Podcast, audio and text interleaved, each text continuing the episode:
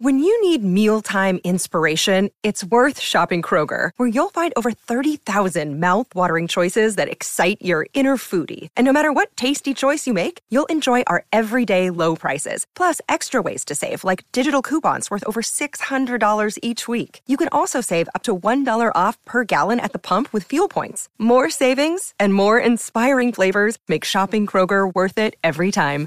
Kroger, fresh for everyone. Fuel restrictions apply.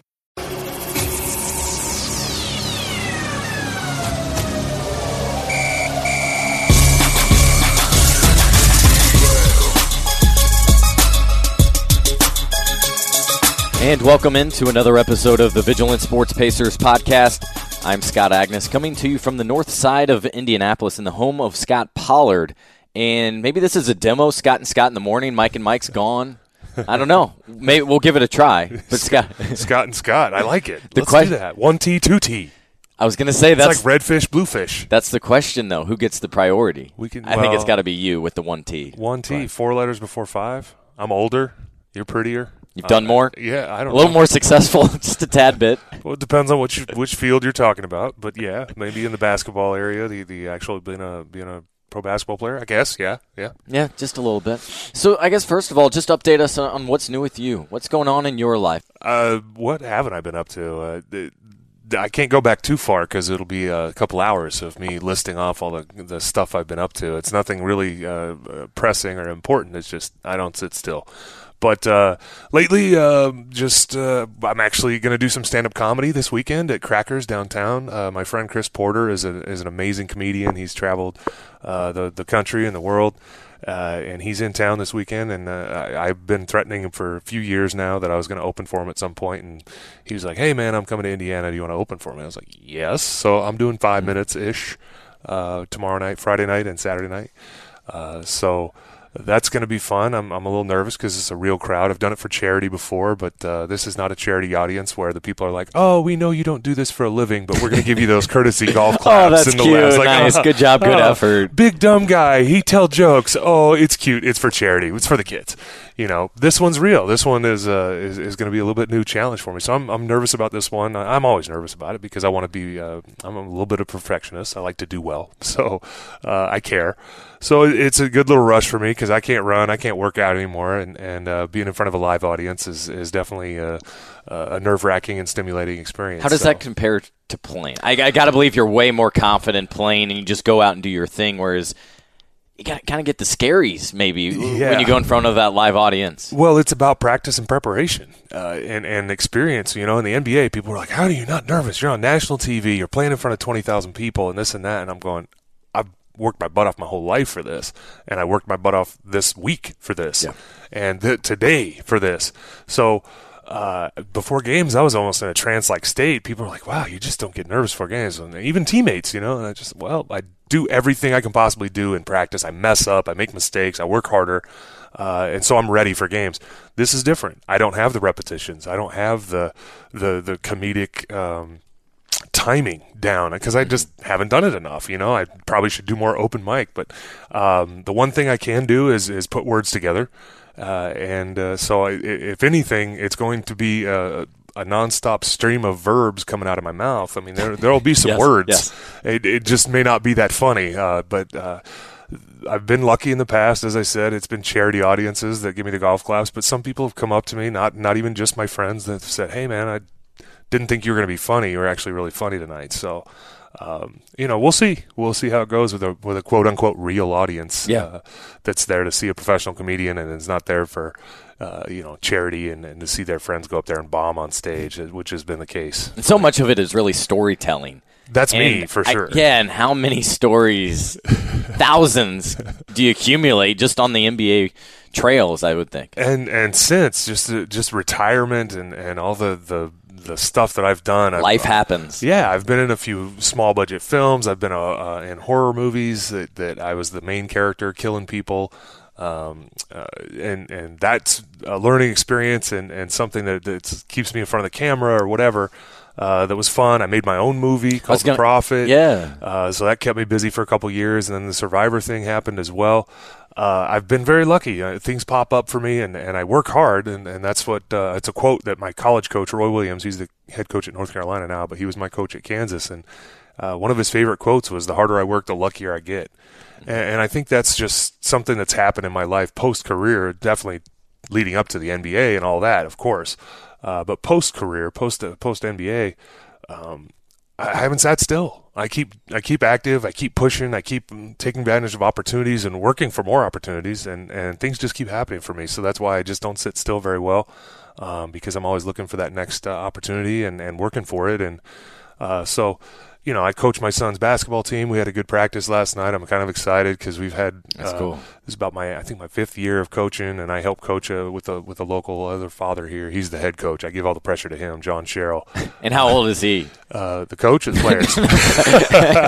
I don't want to give John's playing, age yeah. out. He's he's a little sensitive about his age. He's he's got dad bod and you know. Uh, but Yes. uh, no, I do too. Don't, don't I'm, I'm making fun of him, but he's the one that actually got me started in the comedy thing because he he put this charity event together with uh, Jeff Bodart and some other uh, professional comedians, and he opened it up, and then I was second, uh, and that's really what started me just trying to do some stand up. I thought it was a tremendous rush and I enjoyed it. But no, the boys are uh, they're fifth grade. They don't do it by age, which is kind of weird, as I found out in here in the Carmel Dads Club because uh, if anybody that has kids knows, months matter, let alone years, uh, when it comes to uh, ability and and one kid looking like an amazing all star, and then you see, well, yeah, he's in fifth grade, but he's twelve, and your son's nine or ten uh, which, well, let's see, my son's 10, and he's on the younger end of the spectrum uh, for his grade. Uh, but, you know, it's been every year where there's kids that are, you know, a year or two older uh, or younger. And uh, it's it's a fun challenge to work with those kids because there's, it's not even ability at that, at that age per se or, or gift. Principles natural- and fundamentals, isn't it? it's it's principles and fun- fundamentals, but also when you're trying to sit here and, and say, well, this kid can be really good for us, then you realize he's a year older than the other kids on the team, or even some of the other kids on the team, not even all of them. It, it becomes something where you just go, okay, well, I can talk to this kid differently because they're just, you know, they they could be um, in the next grade, or they could be a grade below. So you have to talk to this one a little differently. So uh, doing it by grade is a little different than I did when we were growing up. We did it by age and birth certificates and all that. And uh, of course, I had to take my birth certificate everywhere I went because nobody believed me. I, yeah, I can imagine. They're always questioning. I was when I was 12, I was six feet tall and trying to go play in those, you know, the 12 year old leagues, and they're like, um, "No, you're not 12. Uh, Here's my birth certificate. Look at my mom; she's six two. There's my dad, 6'10". You know, like, oh, okay. Now we get it. Look at my parents. I'm not lying. Right now, I, I don't think any of us know how old Thon Maker is, for example, in the league. Well, did you see that thing recently? They said Manute Bol might have been 50. And Yeah. Like, okay, Kevin Mackey. I used to joke about Vlade Divac. We were teammates, and, I, and I'd say, "Jo- Vlade, when you came over, like, seriously, how old were you when you came over? 45, 50? You know, I would joke with him. And he would joke back. He's like, "Oh, I know I look old, but you know, life, life tough over there. You know, I'm 35, but I say I'm 30. It's no problem. No problem was his favorite phrase. But let's be realistic. It might be off by a few years, but there's no way Manute Bol was 50 years old when he was playing the NBA. Uh, Yeah. Genetics are one thing, but that, that's ridiculous to assume that. That's like Wilt Chamberlain saying 20,000. It's it's a ridiculous number. Maybe he was in his late 30s, like Sabonis when he came over. Big Sabonis. I played against Big Sabonis, not not little Sabonis, and and we'll get to him in a minute. That Yeah. guy's he's great. I wasn't. I'm not surprised at all. But uh, Big Sabonis, you know, people were saying, oh, he's in his late 40s, coming over here because he had injuries and this and that, and the the Iron Curtain. They wouldn't let him come over, all that. You know, these are rumors that everybody was talking about. Bottom line, he was probably late 30s, maybe early 40s when he was finishing up in the NBA, but not 50. There, there- it's a big difference. the that, testosterone just leaves your body. You you can't do it at 50. 42 is a ridiculous number. Vince Carter still playing at 40, and he's not great. He's he's more half man now. The the half uh, what was it? Half man, half uh, highlight film, whatever his uh, his catchphrase was for the description of how crazy he was as I'm an stunned athlete. though. You still see highlights. You still see spurts of it here Oh, and yeah. there. He can get up and dunk, for Yeah. instance. Like, yeah. It's amazing that he can still even get up and dunk. I mean, with the knees, the amount of times that he has landed, it's Yeah. it's not the explosiveness, kids. It's not the jumping. It's the landing that kills your knees. It, when when you when you see LeBron James at 270 pounds landing, that's what makes me shocked that he can still do what he does, and he's not even 40. But I, the amount of pounding that LeBron's body has taken at his age, and the amount of landing that he's done, and his knees are still amazing. His In minutes amazing are way up there. I think this year, right now, maybe he's second in the league. He was first, I think, last year. He's a freak. 38 plus, like. I I don't just- get it. yeah. Tom Brady on the NFL is kind of the same way. Mhm. Yeah, but he's not out sprinting anybody. Yeah, sure. he's but Sure. and he's well protected. But but I'm not saying anything about it because his arm still works like crazy. I- It's still Tom Brady is still maybe the best quarterback in the league right now. Still at, at, at 40 and and maybe the oldest. I think he is the oldest. Uh, the starting for sure.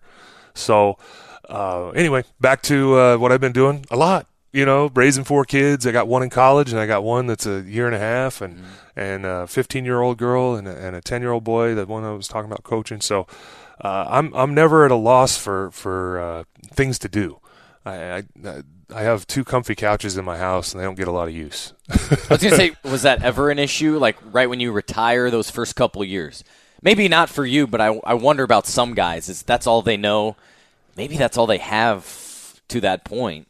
I think that's changing now. You're seeing a lot of guys, especially the elite stars that have big money, investing in companies, investing in, in various things to feed various interests. Andre Iguodala, Kevin Durant. I think they're more the exception. But I always wonder about that. When guys retire, when they hang it up, how do they fill that void, especially for the first two years? Uh, some well, everybody's different, uh, but I know that uh, per, from personal experience with uh, family members or, or close friends that have retired from the NBA uh, or professional sports in general, people I know.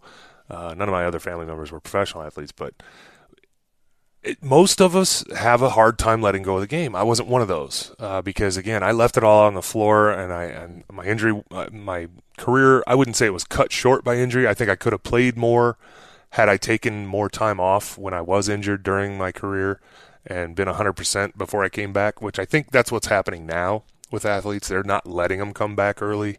They're making sure they're 100% healthy. It's this whole rest phenomenon. Yeah. And let's sit guys that are healthy, healthy scratches for rest purposes. Yeah. And, and I think that that's smart for the longevity of careers. You want to see Tim Duncan play 20 years or you want to see him play 10 or 11 like I did.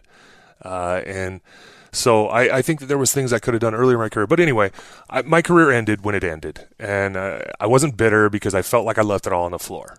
Injured, healthy, whatever, and my career was cut short by injury. But I wasn't bitter about it because I felt like, hey, I injured my body because that's the way I played and, and I played hard and I came back too early and I didn't sit out long enough and all that kind of stuff because I was just starving to always play and and be be a tough guy. And could I have squeezed out a few more years? Probably, had I been a little bit more intelligent. But it probably would have changed the way I play, and maybe I wouldn't have been good enough because my, my niche wasn't athletic ability, it wasn't uh, basketball knowledge, it wasn't my three point shot. It was all those little things combined. It was all the little things and mostly my hard work and effort and determination that kept me in the league longer than probably most people thought I would be. So for me, it was easy to walk away from the game or limp away from the game as it was. And, um, but other people I've seen, yeah, they turn to alcohol, they turn to drugs, they turn to uh, nefarious activities. Gambling is a big one. A lot of dudes gamble because They, they, get got that, fix money. on the plane too, right? Yeah, they, they- on the plane and it Bourré, I starts. think is, is Bourré game. or- At least the Pacers always get into. in between. We we played in between a lot, uh, but there's some guys play poker still. I think I don't know. I haven't been on NBA playing in a while, but um, you know, you, so it gets started there because gambling is a rush, and and athletes are terrible gamblers, and I'll tell you why. We think that we can outwork the cards and make the luck change because that's what we do in our re- in our workplace. We think, ah, this guy beat me. I'm just going to outwork him, and I'll beat him next time. Cards don't work that way. You can bluff all you want, and you can put all that out there, but eventually your bluff's going to get called, and working hard has nothing to do with it. They flip over two aces, and you got two jacks, pff, you lose. You know, so uh, I think that's why athletes are terrible gamblers, and Vegas knows it, and they love that. And that's why you always. I still get invitations. I don't even gamble much anymore. Um, I, I can't remember the last time I put any money down in Vegas. It's been years, and so um, it, it's. But they, but Vegas is always offering. They they still send me things. Oh, you know, you can come stay here for four nights for free. Come on out. Okay. Those kind of deals because they they're going on the assumption that you'll Yeah. clearly outspend whatever it's costing them. Yep. And that's that's the thing is when you're getting free stuff from Vegas, that means you gamble too much. When when casinos are offering you free stuff, that's an indication that you're spending more money than there than it's worth. As you just said, Scott, more eloquently than I did. um, that the, There's a reason they're offering it. there's right? a reason those Because casinos are there, and the reason that those casinos are there is because people think, "Oh, I'm going to go out there and knock them down." You go out there, spend thinking you're going to spend a hundred dollars, you spend a thousand. Uh, or if you're an athlete, you think you're going to spend ten thousand, you spend a hundred, and, and you walk out of there. Oh, I got a free room at least. free room cost them a thousand dollars. You spent a hundred, so hundred Smart, thousand. smart call, bud. Yeah, so and, and I've been I've I've played with high rollers too. I mean, I'm going off on tangents. Oh, I love it. No, this is great. But I- stuff I- you don't get anywhere else. I, I've played with high rollers out there. I played with Reggie Jackson one time, and this guy that invented some video game that he he was at the time. I was playing craps with him, and I met him through the Maloofs, the former owners of the Sacramento Kings. This was a long time ago, and we were out there. Uh, I was there, just happened to be in town for a boys' trip. I used to take boys' trips out to Vegas every summer, and uh, we'd get a tattoo and gamble and sit in our room and do dude stuff. Was it the same tattoo? No, Okay, good. I was just checking. we'd, we'd get our own. It was mostly me. Some of my friends were like, I'm not getting a tattoo, dude. I'm like, well, you can't come then. Okay, I'll get a dumb tattoo and then get it removed. But uh, anyway, we were out there one summer and just happened to run into the Maloofs and they were like, hey, do you want to come gamble with us? I was like, well, we don't gamble that much. He's like, oh, no, we're pooling the money together. So we pooled this money together. Reggie Jackson was there, this video game guy, and the Maloofs, and a couple other people that were either in it uh, or whatever. But we all threw whatever we wanted to put in. We wrote down how much we put in. I've never seen so much cash on a table in my life, and I've seen a lot of cash on a table before. I don't even remember what the total was. There was so much cash. I mean, manila envelopes came open, and they dumped wads of, of wrapped $100 bills. It, it was crazy. It took them 35, 40 minutes to count the money out to know how much was in there, and then to write down who how much each of us had as a, as a share. The big so they were just going max odds on this crap table Okay. and every throw was max odds. So it went around, and it got to me, and I had at the time I was wearing these. Um, remember the Kurt Rambis style, those big black frame glasses. I used to wear those with a blue tint in them, Okay. and it was just my style at the time. And I rolled, and I hit two points, and then I crapped out. So basically, we lost money.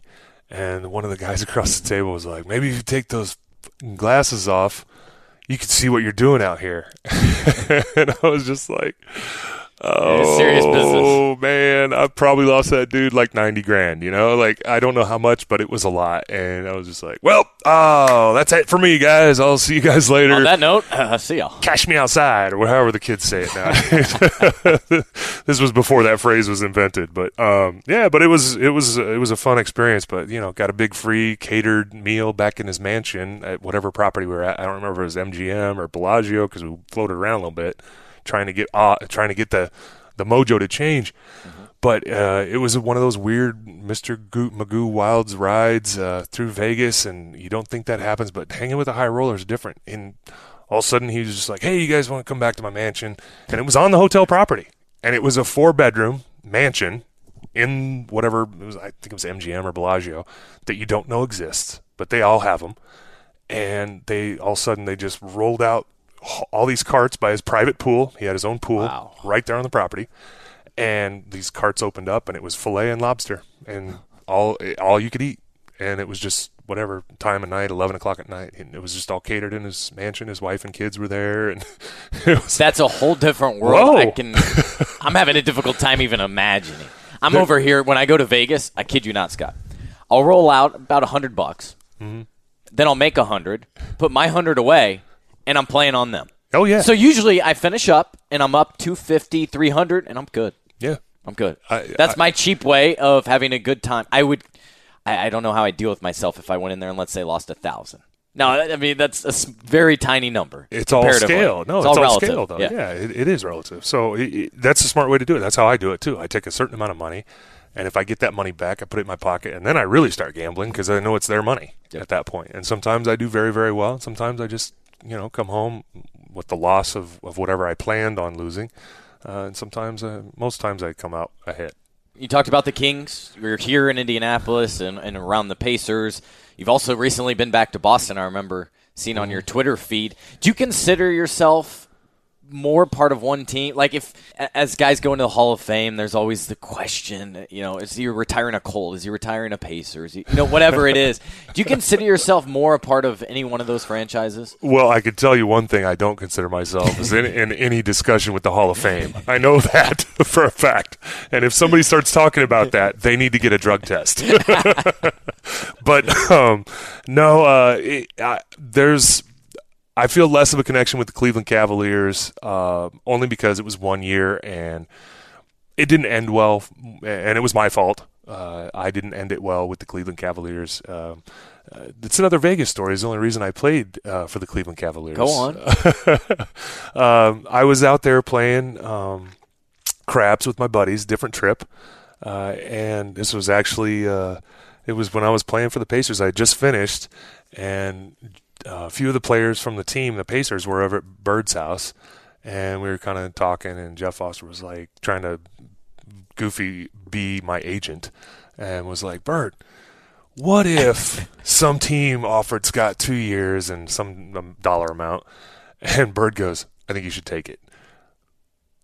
Basically, he was saying he's not going to be a pacer anymore. Yeah, because my contract was up, and you know. Good call, Jeff. Yeah, Uh, thanks, Jeff. Thanks, I appreciate that. And so uh, anyway, I was out, I was out in Vegas and, and I'm playing craps and my buddy's w- table wasn't going well, so I went over by myself and there was this private table, nobody was at it, and the, the guys were like, "Hey, you can play, no worries, he's not coming." Uh, like we literally just got word, we'll open it up for you. So I'm sitting there gambling alone on a craps table, which is pr- pretty much the saddest thing. It's like being at a bar, there's nobody at, and you're drinking alone. That's pretty much what it is when you're playing craps alone. It's like, oh, maybe I have a problem.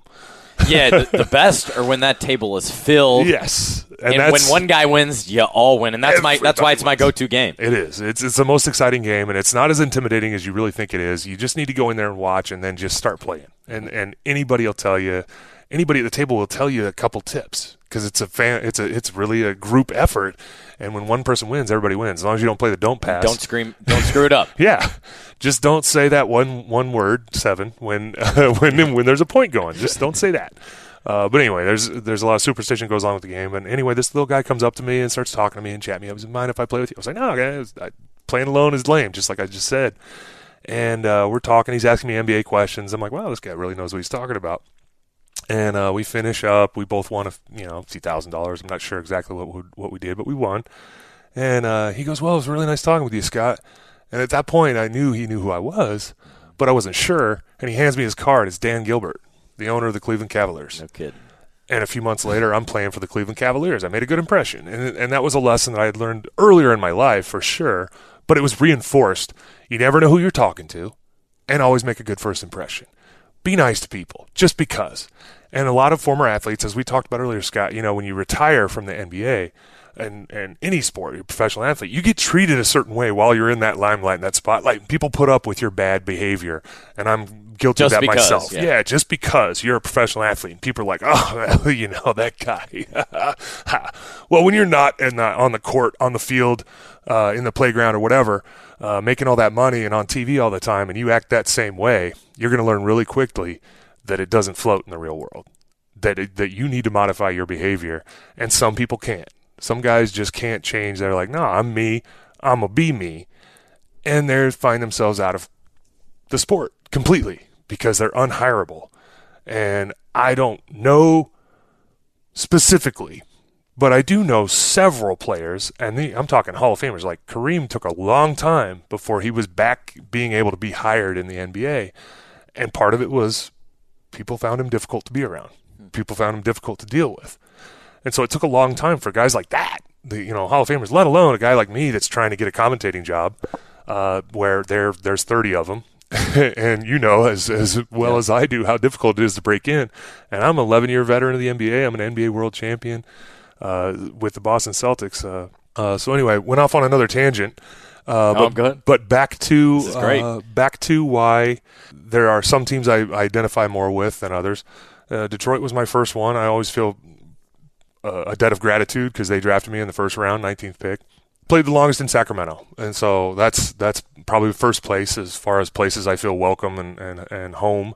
Uh, but here, obviously, I live here, Uh, and so this is one of those franchises that's it's very much like home. Even though I've I've worked for them in different capacities and mostly community relations now. I work with Darnell, Dr. Dunk, Yeah. uh, Hillman, and uh, we uh, he's gotten me to do a lot of fantasy camps and and uh, coaching camps for for stuff. I've got some more coming up here, the the Read to Achieve events, and and I love all that stuff. But uh, Boston, it's the championship, and and uh, that, that that's what really ties me to that place. When we were out there, they they hooked me up with tickets right behind the bench, and Nice. and um, they they treated me like I was somebody. And Paul Pierce is in the building, so it's not like they're going to put me on the jumbotron. They put Paul Pierce on the jumbotron, and and, and rightfully so. I'm not jealous. I love Paul. Yeah. Uh, he deserves everything that the the the Boston Celtics franchise gives him, and, including a banner someday with his name on and number on it.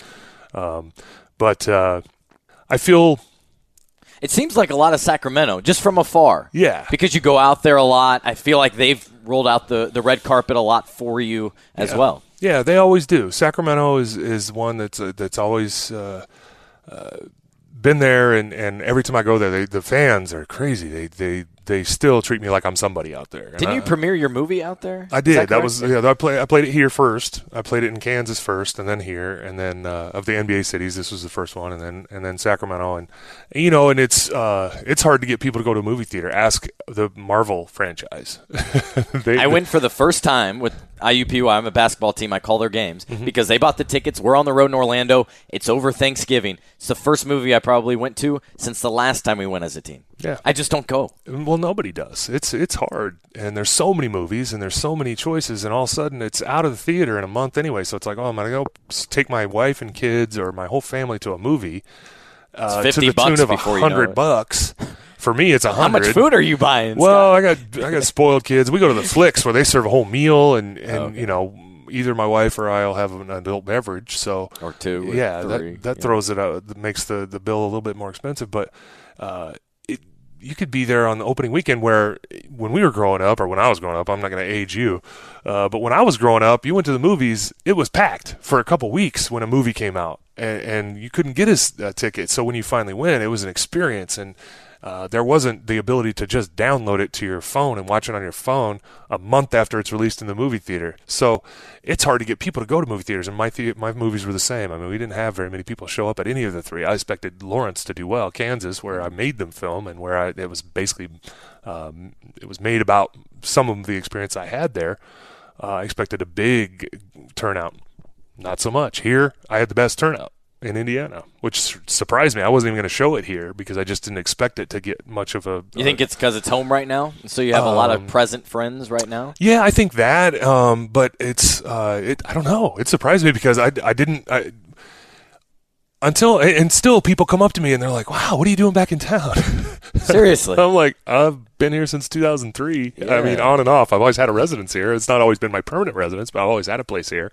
Um, but it, it's really funny, and and I, I I know things didn't end well for me personally with the Pacers franchise because of the brawl, and, and I'm not blaming it on that, but um, you know I was injured the whole three time three years I was here. I was rehabbing my back. I broke my back in Sacramento, and I came back and played a great game against the Pacers here.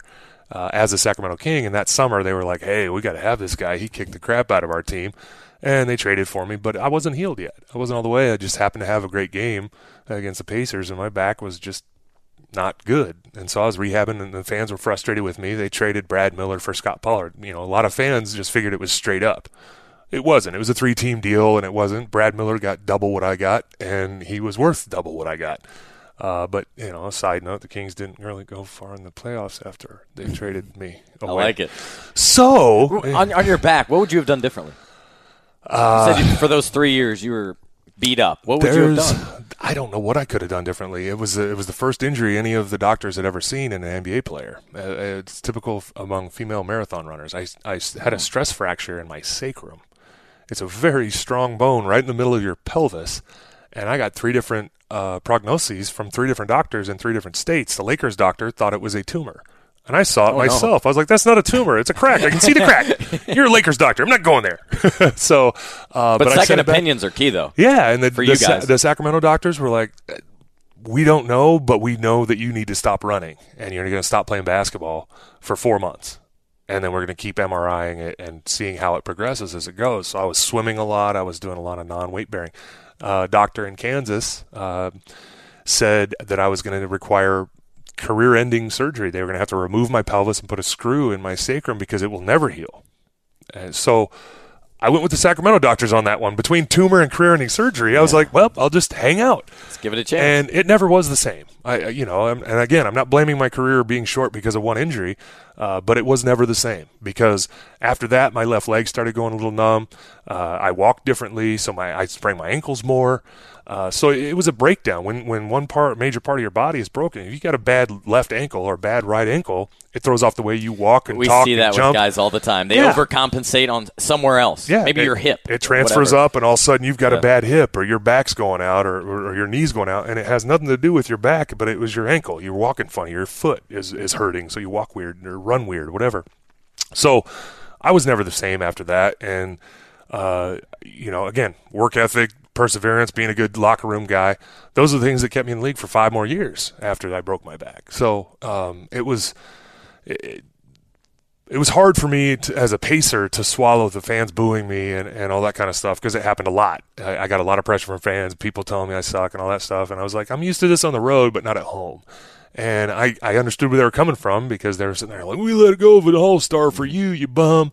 And I was like, well, we. Is that your didn't. Indiana accent? Yeah, that was my Hoosier accent. uh, but, but, uh, What do people in Kansas totally different? What do people in Kansas think of the movie Hoosiers? Is it beloved, especially Oh. with basketball being part of their DNA as much as it is here in Indiana? I feel like. Well, yeah. I mean, almost. It's almost as much part of Kansas basketball DNA because you know we invented the game. Yes. But uh, you know the Hoosiers think that, but uh, it actually the first game was in Kansas. The inventor of the game was our first head coach. They invented it. Indiana perfected it. Is that Uh, maybe that's what it is? Maybe that's what you think. Maybe that's what Hoosiers think. but um, as I recall, uh, Indiana lost last night, and the, the Jayhawks won two nights ago, and we're playing Syracuse on Saturday. That's gonna be a good game. The Jayhawks. But anyway, Kansas people love the Hoosiers because we love it when our kids do well. We're very proud grandparents and great grandparents of the game. We love it that Kentucky does well as long as we're not playing against them because Adolph Rupp coached at Kansas first, uh, the Kentucky legendary coach. Uh, so the the co- we, we we like to take pride in, in how all the, the other programs do, and that's how we look at it. We we love Hoosiers. We love the movie. We love that basketball has become a national and a worldwide phenomena.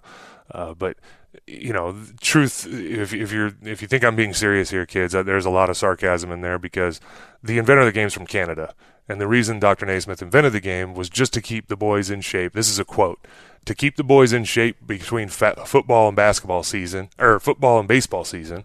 And it had to be an indoor sport because it was too cold in Canada, where he was inventing the game. So, uh, if you want to be realistic about basketball, it actually was a Canadian invention, and then he just became the first basketball coach at the University of Kansas in 1898. So we like to say that the inventor of the game invented the game in Kansas, but he didn't. He invented it in actually Springfield, Massachusetts, but he was a Canadian. One thing I enjoy about the Jayhawks, at least the alums I follow, yourself, Kevin Pritchard, now the president of the Pacers, very tied in. It seems. It seems like you're always maybe tweeting about the big game, or you, or you're attending a game. Is that is that true for alums of Kansas basketball, either going back or following it closely um, through every season? I would say a lot of us, yeah. It, it's a small family, you know. I'd, I'd we'd go into other countries with uh, with other teammates of mine, and you know, people would be like Rock Chalk, and nobody was like, "Hey, go Bruins!" to the guy that played at UCLA, or you know, "Hey, who's your," you know, like to the to the guy that went to Indiana. And so it's it's uh, it's very special, and you know, we we haven't we don't have like 10 national championships like UCLA. We don't have five like the Indiana does. We have three, and we count five, but two of them are not recognized by whatever uh, governing body. But you know, so we have three in the modern era, uh, two in the older area, but era. But um, it is a it is a special family. The Jayhawk family is is a special one, and, and it is. It's no matter where I go in the in the world, uh, people go, "Hey, Jayhawks, Rock Chalk," you know, and, and it's cool, and that happens. Uh, to, in my experience, it happens a lot more than it does to people that went to Kentucky or Duke or North Carolina, any of the other uh, powerhouses. It just seems like a, a unique family, and you know, it, it, you alluded to it early in, in the podcast, Scott, that Um, you know, why do some of the Pacer players and Colts players end up here back in Indiana or staying in Indiana after their career's over? And um, you know, I jokingly say because it's it's a uh, low tax threshold and, and it's a cheap place to live, and it's true. Those are true. That's things. part of it. Uh, but it, it is also it's a it's a great place to raise a family, and I've heard comedians joke about it because you know I've listened to a lot of comedians, but I've heard comedians joke about when you when you say that hey it's a great place to raise family. Basically, what you're saying is um, uh, you're racist because you don't have to deal with culture. You're you're an homogenized community, usually white. Uh, so uh, I think that's funny, uh, but it, there there is some truth to it. There's truth to to a lot of biting comic uh, remarks, and there and there's uh, that's why I enjoy comedy. It's one of the last bastions. There's of, always some truth to yeah, to the story. To any hurtful comment and into any joke as well, there's truth. So when you go see a comedian, you're hearing the truth on some level, uh, but it's a it's a comedic spin on the truth. So when uh, that's one of the last bastions of free speech, really, is is comedians because as you read the newspaper or watch the news, you can't trust it. you can't trust any of it. So uh, you have to take in a lot of different mediums to try to come at what your decision of, of, of what the truth is. And that's what I implore youths to do nowadays is uh, I, I tell my kids, question everything. Don't, don't just watch one channel or read one uh, thing and think that that's what the truth is. You have to look at that one and this one and that one and talk to people that dif- differ with you. Uh, you can't talk to people that agree with you and, and have your own echo chamber and think that you're an educated person. You got to talk to people that disagree with you on everything. And that's the way you can learn something. And I feel that way with news media. But when you go watch a comedian, you're hearing the truth on some level from their perspective. And you may not agree with it, but it still gives you the ability to be offended and laugh about it and we can all go home and, and have had an, an, enjoyable time laughing at our differences, being being able to poke fun at our differences, and you know, you do this, I do that, ha ha ha ha ha, and that's the way we should be. I think that our country in general, as I go off on another tangent here, Scott, uh, is I, I think it's a good thing that you're having your own podcast coming up because you clearly have a lot to say, and that's a good thing. yeah. We'll get into that here a little later on. Yeah, but uh, no, just to finish up that point, it's it's. I, I, worry that our, our country is losing its sense of humor and our ability to disagree without becoming so offended by everything. And I'm not trying to be one of those old people like, oh, political correctness is losing, is killing this country. That's true on some levels, but it's also done some really good things. So you can't just say one thing is all all bad. Everything in America has its good things and bad things. We have a horrible history in our America, but we also have an amazing history in our in our country. So we have to celebrate the good and and not ignore the bad. We have to remember the bad uh, so that we don't do it again. But uh, I, I, would hope that as the, the kids are growing up nowadays, uh, they become less offended than we are currently right now as as a country because it seems to me that we're pointing uh, the rudder in, in, a little bit of a wrong direction and losing our sense of humor about things and, and our ability to poke fun at each other and debate with each other uh, and have a good sense of humor about it. Because if we lose that, then, well, how are we going to get along with somebody that dis- disagrees with us? And there's always going to be people that disagree. Are we just going to start pressing buttons? Generally, it feels like you find someone that feels completely opposite and you want nothing to do with them. Yeah. or instead, not, that could be the most enlightening conversation you have that day. Should be. It should be you should absolutely open your mind to somebody that completely disagrees with you. As long as you guys can have you people, I don't mean you guys. can't say guys anymore. I'm talking about everybody.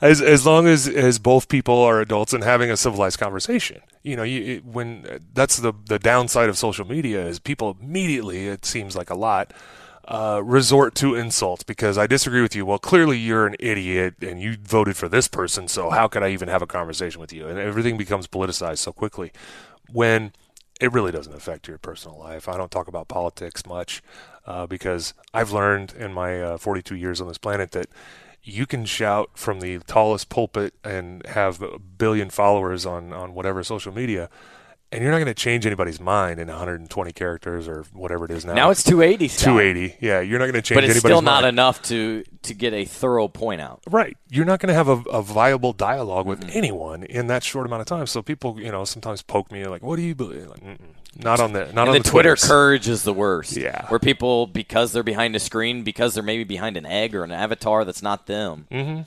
Yeah. They feel that they can say whatever they want. Yep the keyboard warriors, and that's that's the problem with social media. There's a lot of good things about it as as well, but that's the problem with it is people can anonymously act out these horrible uh, fantasies, I guess you if you will. But now you got the problems with bots. Yeah. I mean, you say something about a specific subject, and you might get 30 tweets that are the same or are pushing you towards one agenda or the other. Mm-hmm. It's kind of fascinating in, yeah. in one respect. Yeah, it is absolutely fascinating, and, and it's something that people need to pay attention to people need to understand that that why? happens. Yeah, yeah, like why why all of a sudden am I getting all these eggs following me, and then all of a sudden it's a picture of some celebrity that's clearly not them. And you look at their location, and it's very general. It's maybe yeah. just Indiana or mm-hmm. Michigan. It's nothing specific. No the town, Earth. no city. Yeah, yeah. How how many real conversations do you think? You guys had when you were in the league, the locker room, the plane. Did that happen very often? Where all the time. Okay, and and you disagree with people all the time because we all every team I was on had foreign players from other countries and now and, more than ever, it's yeah, wild. And and players from the inner city, players from the country, and, and players from wealthy backgrounds. You know, rare, but there were those too. And so when you've got a, a group of people that uh, come from different backgrounds and different economic stratosphere uh, and different educational spheres and different op- spheres of opportunity, you know, some of the guys I played with that were from Eastern Europe or whatever, they're like, man, I I had bread and water for the first few years of my life. That was all we had. It was ration. Wow. There was nothing, you know. And, so, you know, you go out to a nice meal and they're getting a cheeseburger, just cheese, burger, plain, nothing on it, because that's what they're used to. That, that's that's the diet they're used to. Staple. That's it. And you learn things like that you know, from people like that, and and you learn from people that uh, speak differently than you and tell jokes differently than you, and and that's the one thing about sports that used to be a, uh, a, a gathering uh, to me uh, was was we could gather information and share it and become a family and all that and and fans could do the same thing but come together over sports. Yeah. Now it's tearing a lot of people apart unfortunately. It is absolutely and it's tearing teams apart. You can see it.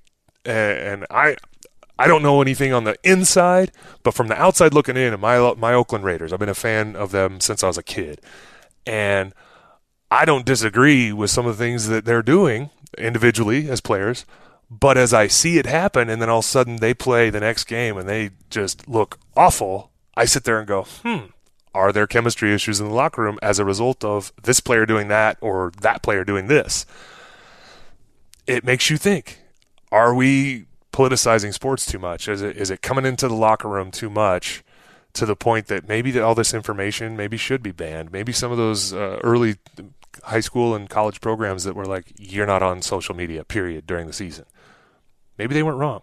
And they can't do that anymore because it's too pervasive. It's too much. Uh, there are still teams that do that. So. Are there? Well, they, I believe Purdue basketball, for example, to bring it back local. I believe Matt Painter up at Purdue does that. And I don't like it at all because personally, I believe that's a lesson. If if a guy screws up, and you're obviously going to bring in social media experts or whatever and, and PR people and people in the media discuss how it's used and what we're looking for and how we can use it.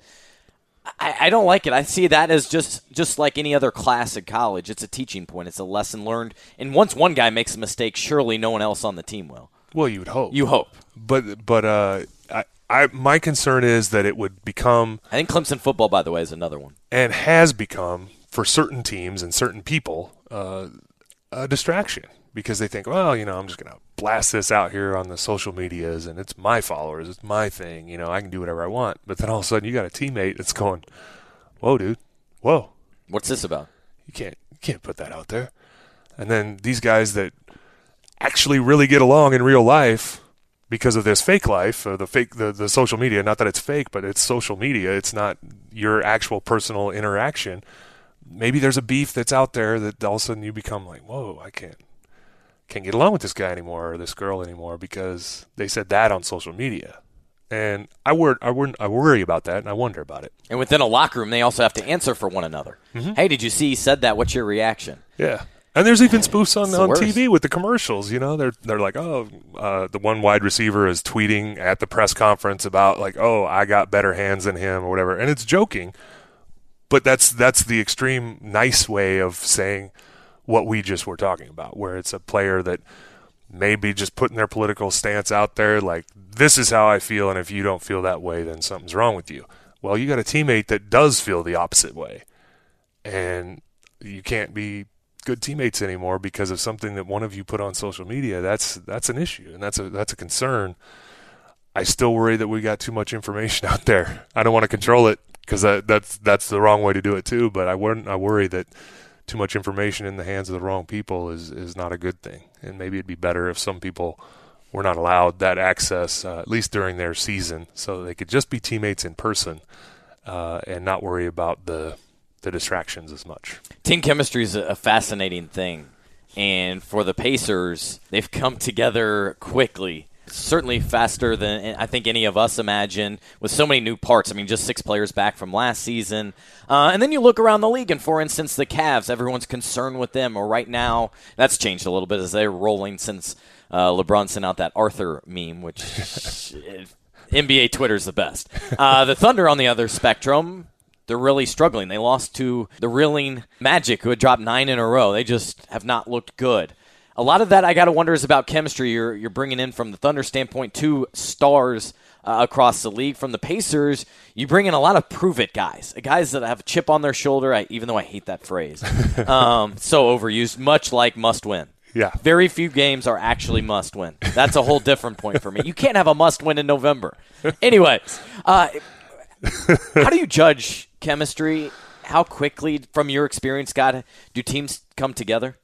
Some of them instantly, and some of them it takes a half of half of a season. The Pacers clearly fall into the previous category. They they seemingly instantly fell in sync. Um, as you said, a lot of prove it guys. Talent wise, it was a lopsided trade on the outside looking in. But when you look at the the, the benefit that e- that each team has gotten from that trade, you know, all the Pacers fans have been saying it. They stole them. They stole Oladipo. They stole Sabonis. Uh, but it's just a better fit for right now. Mm-hmm. I don't want Pacer fans to, to come up with this uh, illusion, though, that this is going to equal a deep playoff run and, and the start of a, of a franchise changing legacy. Because while I'm enjoying watching these te- this team score over 100 points most nights, uh, they're it's still, a welcome change. Yeah, they're they're still losing to the likes of the Knicks a couple nights after beating the King, uh, the Cavaliers or the Celtics. You know, so when you're beating the good teams once in a while, but you still losing to the cellar dwellers, that's the mark of an immature team. That's the mark of an unstable team, and it's happening early in the season. So, what's going to happen when you're playing a team for the second, third, fourth time? Uh, when they can lock in, they know who you are now. They're not surprised that your role players are playing above what they used to play. They've seen it already, and they lock in it's the equivalent of when a rookie comes in in the first half of their season, they do great, and all of a sudden everybody starts seeing that rookie for the second, third, and fourth time. They lock in on him, and all of a sudden that rookie's numbers drop down to the basement, and everybody's wondering why. Well, it's familiarity. That's the NBA for you. This long season will play out who the best teams are. Cavs struggling, as you mentioned. Thunder mentioned, uh, struggling, as you mentioned. Are they going to get their chemistry together? Are they going to be healthy? Are they going to be uh, as good as they are on paper? We'll see towards the end of the season. Is Dwyane Wade going to just wander off? you know, with with, with the, whatever that is, uh, and I I can totally see what he's going going through because I was like that towards the end of my career. I was just wondering, am I going to keep playing? Why? I'm hurt all the time. This yeah, Derrick Rose. Derrick Rose. I'm yeah. sorry, I said Dwyane Wade. I was wondering because Dwyane's yeah. been sorry. Dwyane's been great. Dwyane's doing great. I apologize. I, I, I, I was thinking Derrick Rose. So I said Dwyane Wade. Sorry. So that's not odd for you to see a guy like Derrick Rose ponder his future and whether he wants to keep going. Not at all. When you when you are paid to be a professional athlete and be at the top of your physical game, and you can't be mm-hmm. because you just keep getting hurt, and you just go, man, have I got a bad body? I'm doing everything I can possibly do to fuel this thing, to rest this thing. And I'm talking about my tempo, my body. And things keep happening. It's like, okay, maybe I don't belong in here anymore. Maybe it is. And it can shake your confidence. It can make you miserable at home. It can make you miserable at work. confidence work. is everything, too, at that level. Yeah. When you're a professional athlete, if you don't have confidence, bye bye. You forget about it. And then injuries will pile up on top of, of injuries because you're not playing 100% confident. You're playing nervous. And anybody that'll tell you, when you mess around in a pickup game or a practice game or whatever and you're not playing hard, that's when most guys get hurt. Most girls get hurt. It's when you're messing around. When you're playing hard, and that's why a lot of coaches believe in taped practice every day, taped shoot around every day, because you see it. You see when people let off and they and they're kind of messing around. That's when people roll an ankle or or tweak a knee or something. It's like, oh man, if we'd have just been going hard, they would have been focused and, and on their A game, and, and none of these injuries would happen. But Um, I think most fans see the case of Derrick Rose and they just see the dollar signs. Yeah. What do you mean you're going to leave an $80 million Adidas contract? Yeah. What do you mean you're going to leave potential NBA earnings? This is a, he's on a, a league minimum right now, but a team is go, would sign him. Absolutely. no doubt. Yeah. What do you mean you're going to leave that on the table and I'm over here trying to provide for my family? That's I think how they the average NBA fans evaluates his situation. Exactly, and and it's hard to to look at somebody. I, I mean, I look at that money. If I had eighty million on the table towards the end of my career, would I have walked away, even though my body was telling me to, even though my personal life was telling me to walk away and be a better father and a better husband, all that, you know. So uh, I can see that point, but I want to get back to the Pacers because. I don't want the Pacers fans to have unreal, unrealistic expectations. I think this team is fun to watch. I am enjoying watching this team, and that's all the Hoosier fans have wanted for a long, long time. When you've had a drought like the Pacer fans have had, uh, I liken it to the Kings fans as well. Have had a long, long drought of playoff misses, worse in Sacramento than it is here. Uh, but they're both small market teams, so there's very comparable uh, fan bases uh, where there's not four major sports. It's just two here, and there's one in Sacramento, and and so uh, when you as a fan, you finally get a team you can get around and you get all excited. And I hear all the fans are like, "Oh man, what do you think? The Pacers This going to take it?" Like, no, no, they're not. I'm sorry. They they're they're great and it's fun to watch. And finally, Nate McMillan is able to got he's got a roster that he can put uh, the Pacers. It's not just him because you know he hasn't been head coach for long enough to have had been been say, "Hey, this is this is my franchise." That's huge, though, because a lot of us are evaluating him based on. We are evaluating him based on what he has, and he hadn't had much that would allow him to enable him to play that style that Larry Bird and now Kevin Pritchard wanted. Yeah, and and every every fan and the East uh, doesn't realize it, but they do want to see their team score 100 points a game. It's more fun. When I was with the Pacers, the three years I was here, uh, Rick Carlisle was our coach, and we grounded out. That was his motto. We're going to grind it out. We're just going to we're going to out defend them. We're going to score in the low 80s. If we get 100, great, but nobody's going to score on the above 85 points for us. That's our goal. And we grinded it out, and we and we hindered a lot of players, myself included, because as weird as that sounds, I was a West Coast guy. I was always running, and so for to to ask this caveman to walk up the court, get a play from the coach, and then go run out of a playbook, I wasn't very good at that. I was always very good at reading reacting. The West Coast offense, flexible. Hey, if I see an opportunity to go knock somebody down and get my teammate open, I'm going to go do that, and it's okay in a flexible offense. But when you're running an offense and you go do that out of the blue, it throws off the offense because everybody's running a, a route, so to speak. So it hindered Jamal Tinsley. It hindered the way Jamison Brewer could have been a more uh, effective player as a pacer. And, and a lot of Pacer fans may not even know who that is, but this was the guy that was 6'4 and was the fastest person with a basketball I'd ever seen in person. I have never seen anybody change into the floor faster than Jamison Brewer with a basketball. And he didn't hardly play because he didn't remember plays. And I was the same way. I hardly played because I didn't remember plays. And you can't ask Jamison Brewer, who doesn't remember plays, to be your point guard. Obviously, Rick Carlisle's not going to have a lot of faith in that guy. Jamal Tinsley was a creator. He's a turnover guy, but he also would give you 10, 12 Take assists a game you got to deal with five assi- five turnovers or six turnovers if you're going to deal with seven uh, to twelve or thirteen assists every game, which Jamal was very capable of. But he didn't let him do that. Šarūnas, uh, Jasikevicius. yeah, Jasikevicius loved him. He just and did Bird not seem like him. a good fit here. Didn't fit for the same reason. Yeah. He's a guy that was not looking over the bench. He was your coach on the floor. He's not going to walk it up and look over at Rick Carlisle and get a play. He would cuss him out in practice. I can't do that. I don't play that way. I've got to give me the ball and let me go.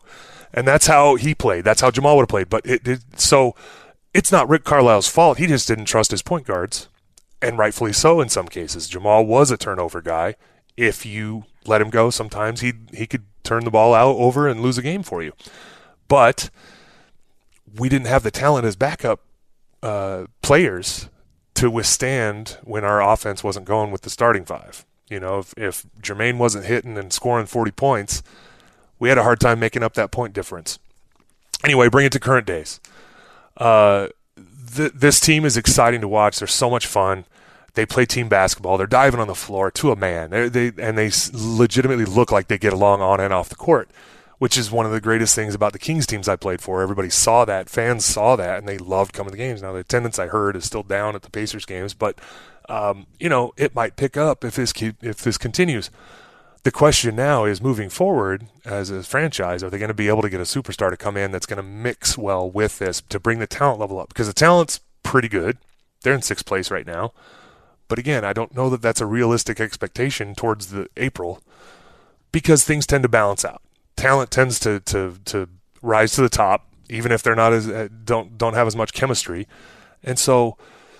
I don't want to sound like a doomsday guy, but I, I wonder if the Pacers, this team, will be able to stay in six or even in the playoff hunt as the season winds down, uh, because their their chemistry is great and chemistry can get things done uh, above their talent level, but then the playoffs hit and talent washes out. It, it, you have it, to have three All Stars anymore to really yeah. have a chance at a title. So and right now they don't have one. I just would hate for the Pacers fans to, to get all excited and, and say, "Man, we're we're in sixth place. We could maybe get up to three. I mean, look at this team; they're terrible. We could we could get past them." Enjoy what's going on. Go to the go to the games. Enjoy the games. Watch this team playing together. Take notes on it. And if you're a coach on a lesser level like I do, make the kids watch them and see what they're doing and say, hey, see that? They're not the most talented team in the NBA, but they're beating some of the most talented teams in the NBA because they're playing why. together. Yeah. Because of this, because of that. They're diving on the floor. They're helping each other up. That that can make up for a few wins. It just doesn't make up for 60 wins. Do you think with the way the game has evolved today, there would be a place in the league for you right now? That's the big thing with big men, and then to bring it back local, I think about yourself. I think about Roy Hibbert, and I just don't know. It's a challenge. I know the guys that work hard, that'll put that sweat equity into it, and can be great locker room guys on top of what they do on the court. I think there would be s- space for some guys, but there's not a ton of big. I mean, we've seen them remove the center position from the All Star game. Yeah, which is wild. Well, um, I look at a guy like Steven Adams uh, that that is very much a, a big part of a, of a very good franchise right now. Uh, and despite the uh, physical resemblance, um, which I've been accused of being his father, I've never been to New Zealand, and uh, I don't recall any uh, New Zealand uh, ladies. I'm kidding. I know he's. I know. I know he's not my son, but. Uh, I look at him and, and there's a similar skill set besides the physical resemblance. There's a there's a similar skill set. He's not shooting threes with with any regularity, um, but without tooting my own horn, I was a better offensive player than I ever demonstrated in the NBA, and I say that partially in jest, but also the truth is Rick Adelman out in California uh, was always telling me shoot the ball more you you make every shot in practice. Why don't you shoot the ball more? I'm like, well, because I can go knock down Peja Stojakovic, a defender, and let him shoot a three, uh, or I can go knock down Mike Bibby's guy and let him shoot a three, or go and set a screen for Chris Webber and let him go dunk it with an alley oop from one of my other teammates. Uh, you know, I've got all these great shooters on the team. I feel like I'm taking shots away from them when I can just go do what I do best, which is go get the offensive rebound if they miss, or go knock their guy down and get them open. And if my guy goes to them, then I'm wide open for a dunk, which I know I can make. That's very deep thinking, though, playing the odds. And, well, he shoots better than I, so let's set him up for more opportunities. And that's fitting in as, as and knowing your strengths. So that's mm-hmm. what I'm saying is I think that with the, the mentality I had, yes, I could still play in this league, even though I don't shoot threes and, and I probably could have developed a three point shot if it was the thing to do back then when I played. And it just you wasn't. Adapt. Yeah. I, I, I think with my bas- basketball mentality, um, you know, I had a pretty high basketball IQ, and, and that means I knew my limitations, but I also knew I could do other things that that I didn't necessarily demonstrate in NBA games because in the off season, I know this for a fact because we'd go play off, uh, you know, in the summer, whether it was in Kansas or wherever I was uh, working out, and I'm holding court and I'm dribbling up the court and I'm shooting shots, and people are like, "Damn, I didn't know you could do that." Well, no shit. I'm in the NBA. There's 450 of us in the world every year, in and out you know how good you have to be to be the worst guy in the NBA? Pretty freaking good. Mm-hmm. So it, it, that's the thing is people don't realize is even the guy that you think isn't that skilled can still do everything on the basketball court. It's just that some guys choose to do what they do best on a basketball court. And for guys like Steven Adams, he probably can shoot more than he than he can that he shows. I mean, uh, but you know, then there's guys like Porzingis that can just do everything really, really well, better than every other seven two guy in the world, and and it's showing. And he's not even as good as he's going to be yet. So the, there there's rightfully uh, the nickname for him is the unicorn. But uh, I do think I would have adapted and maybe shot the ball more if if the game was the way it is now. Uh, back when I played, or if I played in today's mm-hmm. game, I'd probably shoot more and, and probably dribble more. But I was on playoff teams every year of my career, except for my Detroit Pistons, my first year in the NBA. I was on a playoff team. So why would I go out there and be like, hey, man, screw that guy. Know screw, your role, right. What, Reggie Miller, who? I got to shoot my threes. I'm not going to go get Reggie Miller open. I got I got to shoot my I got to get my shots up. I got Jermaine O'Neal inside. I'm not going to pass him the ball. I'm going to get my 15 footer up like Brad Miller used to do. I'm me. I'm not Brad Miller. I'm not Reggie Miller. I'm not Jermaine O'Neal. I saw the talent in my teammates and I'm like, well, I can make that guy better by doing what I do best as opposed to taking a shot that I know he's going to make if I get him open. So, um, yeah, that that was that was my mentality in the game, and, and I think that that's another reason why I lasted longer than a lot of people thought I would uh, in this league because I I did know how to make my teammates better, uh, not to the level of like a Magic Johnson or Michael Jordan, because those guys just made other players excellent. But I could figure out a way to maybe hurt my own stats, but make the team better because I knew that me taking a shot at 17 feet and having a 50% chance of it going in is not as good as a shot that Peja Stojakovic shoots or Reggie Miller shoots from the three point line that's got a 60% chance of going in. The thing I love about this conversation is I can go down all kinds of roads. and I was going to go one way, and you just sent me to another. You made me think of Russell Westbrook, and what he did last year was great individually but he didn't make his teammates better. He had Victor Oladipo, he had Sabonis, he had Steven Adams, yet he dominated the ball and was compelled to do that. And the push for him for MVP, and I wouldn't have voted him for MVP personally, despite what he did and the triple doubles, all that was entertaining. But I didn't see him elevate his teammates at all and make them better. Now, part of it was on them for not knocking down shots, and so he just put his head down and own it. How do you evaluate what he did and not making his teammates better? Well, I would have voted for him for MVP last year because of what he did statistics wise. He was up there doing things that Oscar Robertson did, Wilt Chamberlain did. Those are two of the best ever. Wilt is the best ever. So the fact that he's doing things that those guys did, to me, now if he's on a cellar dweller team, no MVP. You got to be on a good team that has a chance of winning it to be the MVP. Anybody can lead the Brooklyn Nets in a scoring. Right exactly, and, and, that's why I'm always people are like, "Oh man, look at this guy! He's doing this and he's doing that."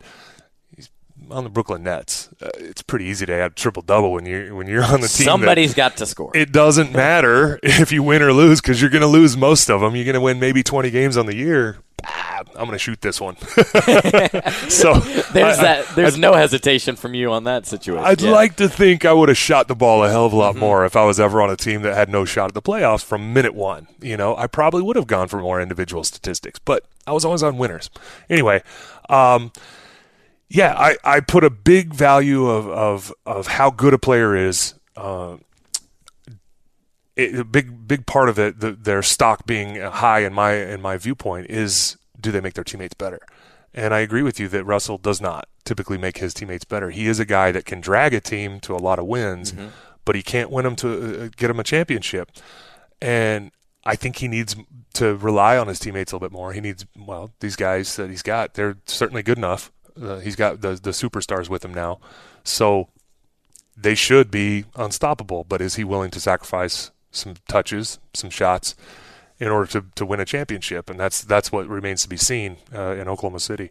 You know, uh, I played with a guy uh, in Sacramento that that was the best, most talented player I ever played with, all around. He could do anything on a basketball court and make it look easy. And I played with LeBron, I played with Reggie, I played with Kevin Garnett, Paul Pierce, uh, but this guy was the most talented all around. He could do anything and make it look easy. Chris Webber.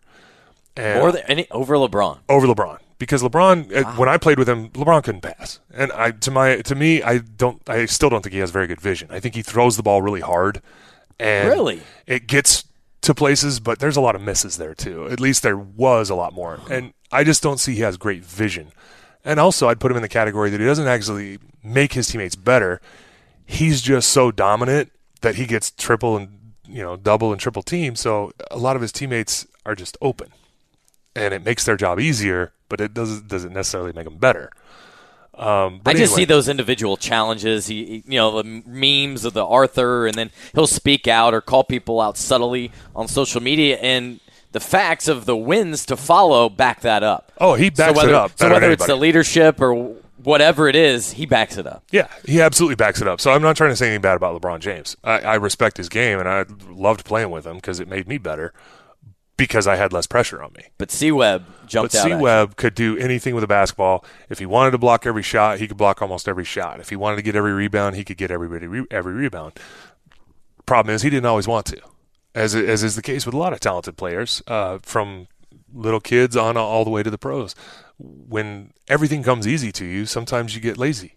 And a lot of seven footers are that way just because because things come easily to us at a younger age because we're so tall a lot of tall guys are, are lazy uh, as they get older. So um, with Chris, it was just it was a learning experience for me uh, and and how I gauge people because I truly think that Chris made other players better because of his ability to make things look so easy but yet be so effective.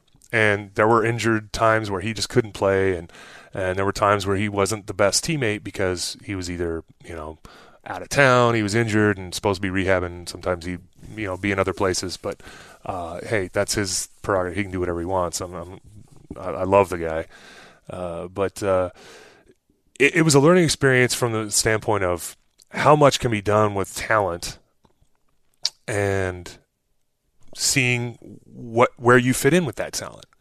And, and that's another guy that I'm like, you know, am I gonna take 10, 15 shots a game when I've got Chris Webber I'm playing with? No. I'd rather him get 30 shots than me get 15 or 10. So I'd take six or seven, sure. you know, and go clean up his misses and go get the rebounds. And I'd, I'd go knock his guy over because he's, you know, his guy's getting physical with him. And Chris is, you know, Chris is a big, strong guy, but at the same time, he's playing 40 minutes. I'm playing 25, 30. But your willingness to do that. I'm going to go knock his guy down and try yeah. to wear his guy out so that he's not going to get hit as hard or as much and, and, take the foul. You know, like Chris fouls somebody, I raise my hand right away because I know my time is limited on the court, and that's being a good teammate and making. You know, I'd rather have Chris Webber on the floor than me, and not have and Chris is in foul trouble than me. Come on, Everybody wants that. a willing screener to bring it back to wrap up here is Sabonis. And that's one of the things that I think makes him special, along with several other things his natural ability, his footwork. What has impressed you with what he's done in just his second season? He's learning the NBA game so well. And his, you said it, his his ability, his nuance of of just knowing where to be and what to do, is impressive. Because, as we've been talking about the whole time, some players just want to shoot. Some players just want to get the points. Some players just need touches, or they're not going to be inspired to play hard. He's not one of those guys. He's got a great basketball tradition in his family, clearly. Um, and it makes me feel old because I did play against his dad a lot, and and uh, he'll be but, in town by the way coming up this. Uh, I guess it's almost December. In December for the homestand, wow. he's planning to come. Cool. He's in Lithuania, so he has to be up at 1 a.m. for tip-offs to follow Domas. That'd be a great show. I would like to come see him. Very nice. I would like very much come see Sabas. but uh, he's uh, the, the, what do you call? What's his nickname for the for Sabonis on this team? Domas. Domas. Okay. I, I Short for Domantas. Yeah. yeah. Domas. Uh, I I love that he he's just got it. He yeah. just got it. He just he just gets it, and he's just doing it. he's playing, and it's the right spot. And that's another thing that, that I didn't really specifically say clearly that for my career, when I was on these these teams, I was just a piece, and but it was always the right piece. I was always in a, in a good place for me. I was never stuck on a bad team that didn't need me, except for when I was in Atlanta. And nobody knows I was in Atlanta because I got traded from Detroit to Atlanta, and Atlanta didn't need me. They didn't want me. They just wanted to get rid of Christian Laettner's contract, so I didn't fit there. And I had had I been an Atlanta Hawk for longer, I would have been out of the league. But this is the right place. Oklahoma City wasn't the right place for Domas, but this is. And this is the right place for Oladipo as well, clearly. But when the roster switches next year, is it going to be the right place for them? Are they going to be able to get a superstar here that knows that, hey, if you let these guys go, they're going to make me better because I'm the superstar, but I've still got to let these guys do what they do, or I'm not going to be as good as I can be. And that's where the chemistry comes in and they've got it. But Domas is it's great to watch him play. It's great to watch Oladipo flourish, uh, and, and, it's it could be just as simple as as this is finally the right spot for them and and their teammates, and everybody's just got that right attitude. Nate's given him the right attitude as the head coach because it comes from him. You know, if they don't like him, they don't respect his decisions.